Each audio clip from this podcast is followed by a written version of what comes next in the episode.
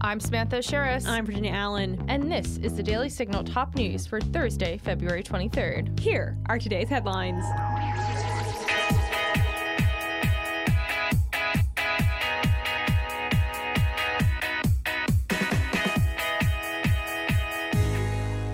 Tomorrow marks exactly one year since Russia invaded Ukraine. What was President of Russia Vladimir Putin doing on the eve of the war's anniversary? Well, he was touting Russia's nuclear arsenal.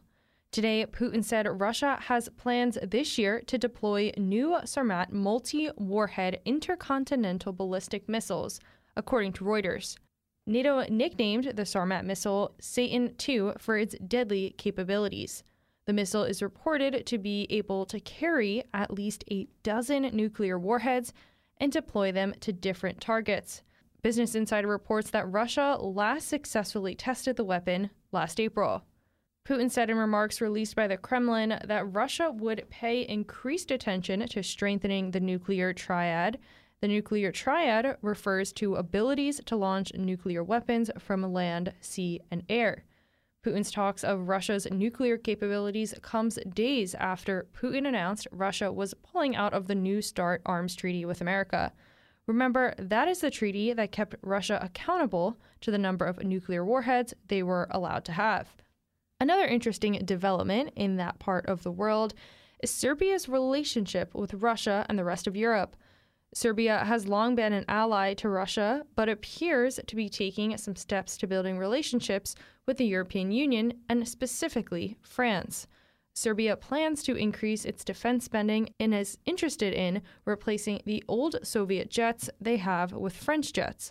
The negotiations between France and Serbia are reportedly ongoing. So what does this mean?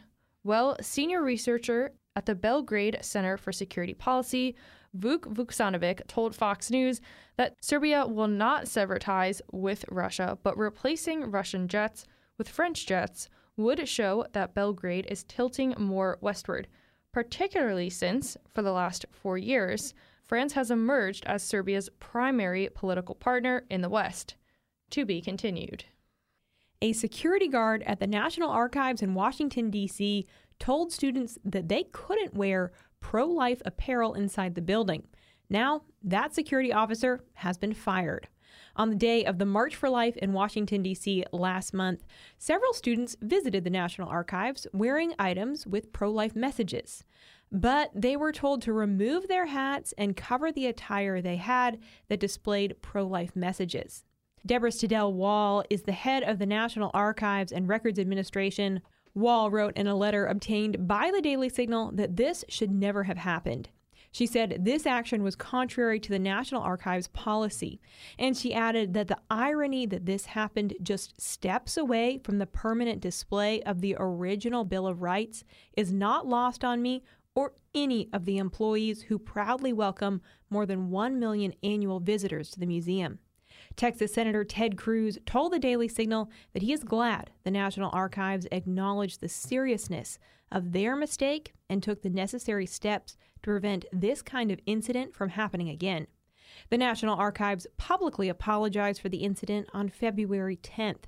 The apology came after the American Center for Law and Justice filed a lawsuit on behalf of the four individuals who visited the museum wearing pro-life clothing.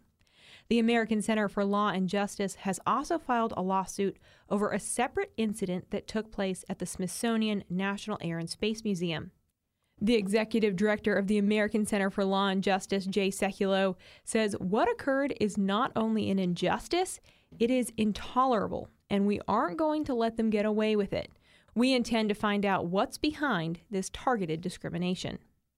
We have new information about the train carrying toxic chemicals that crashed in East Palestine, Ohio, earlier this month. We now know that the Norfolk Southern crew tried to slow the train down moments before it crashed. The crash was caused by an overheating wheel bearing. Usually, this overheating would trigger a sensor that would set off an alarm, but the sensors did not work. The alarm did eventually go off, and there was an attempt to slow the train, but by that time, it was too late. Transportation Secretary Pete Buttigieg visited East Palestine today after being criticized for not visiting the site of the crash sooner. A reporter asked Buttigieg if he should have visited sooner since it took more than two weeks for him to visit East Palestine. Here's what Buttigieg had to say via town hall. In retrospect, should you have come a little sooner? So, again, uh, in terms of the timing of the visit, I'm trying to strike the right balance, uh, allowing N T S B to play its role, but making sure we're here in that show of support. The residents in East Palestine continue to complain about rashes and other issues that they believe are being caused by the chemicals that were released from the train. Members of Congress are in Arizona today to discuss the crisis at the southern border. The House Judiciary Committee is holding a hearing in Yuma County to examine the Department of Homeland Security's operations at the border. This is the second hearing the House Judiciary Committee has held at the border to discuss the crisis. New Jersey Republican Congressman Jefferson Van Drew is in Yuma for the hearing, and he joins us now. Congressman, thanks for being with us. It's a real pleasure. I'm glad to be with you. Why exactly is this hearing being held in Yuma, Arizona? What what is the mission of this hearing? Well, Yuma's a hot spot, just like we know that Texas is a hot spot, and there are some areas in California and, and other places as well. Now, the reason to have a hearing is important. It is important that as we move forward and try to fix this problem, which was self-created, quite frankly, by the Biden administration, by Secretary Mayorkas, um, that as we correct it, we are speaking with the people who were most intimately involved. And who are they? In this particular case, it was the hospital people. They're trying to run a hospital, and at times they're overloaded by all these folks coming over that need all kinds of care. Actually told stories of very young women waiting until they actually went into labor and then sneaking across the border so that that child would have to be covered in the United States of America and, and you know, uh, obviously become a U S citizen. Um, all those stories about the pressure that it puts on the hospital system, the pressure that it puts on farming, the pressure it puts on our border control. But you know what, ultimately, the pressure it's going to put on the United States of America. Because what happens here is these people are fanning out all across the country. They're coming to New Jersey. They're going to California. They're coming to New York. And we don't have the financial ability, um, nor should we, to take care of all these folks. An organized country must have strong borders. Mm-hmm. Mexico has borders. Uh, Canada has borders. They think it's okay for them to sneak into our country, but not okay if we try to do the reverse. Third world countries have borders. And excuse my throat from speaking so much today. Uh, I'm losing it a little bit. But that's the point. It's a really big deal, um, and it's a big deal to these people. Their whole way of life is being changed. I mean, the Border Patrol, instead of being able to make sure that we keep our borders safe and keep them really buttoned up, are just involved in doing paperwork every day. So these are the stories you're going to hear, and it's going to really make you think of what we're doing to our country. And it's costing our country a fortune in taxpayer dollars. Well, and here at the Daily Signal, we've reported on that situation with the hospital in Yuma County. That hospital is owed twenty million dollars in medical services provided to illegal immigrants, and no one wants to pick up the tab of that bill. And I know that one of the individuals giving testimony during the hearing today is Doctor Robert Trenchell. He's the president and C E O of the Yuma Regional Medical Center.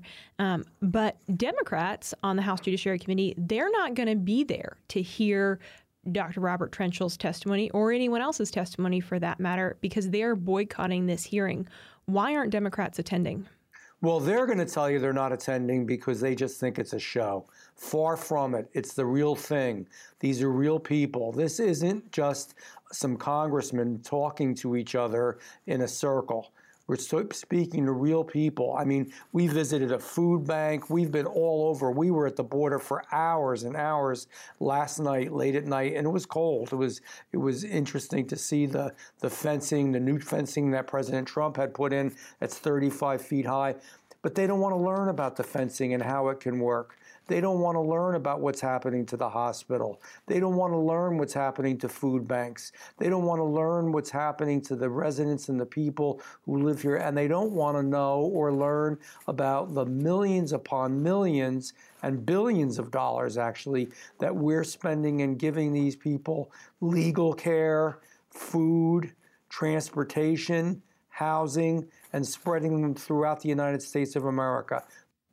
Congressman, thank you so much for your time today. We really appreciate it. I appreciate you. Thank you a lot.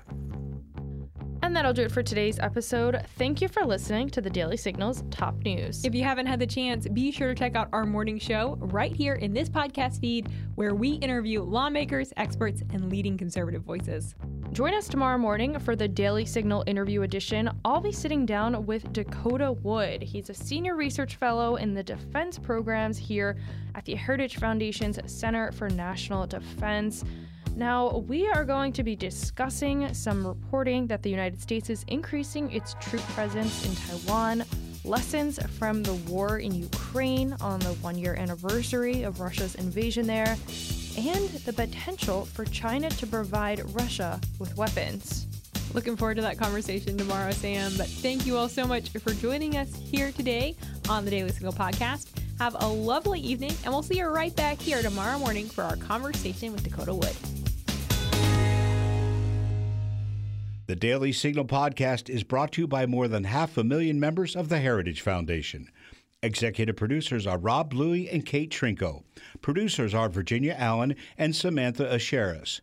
Sound design by Lauren Evans, Mark Guiney, and John Pop. To learn more, please visit daily signal dot com.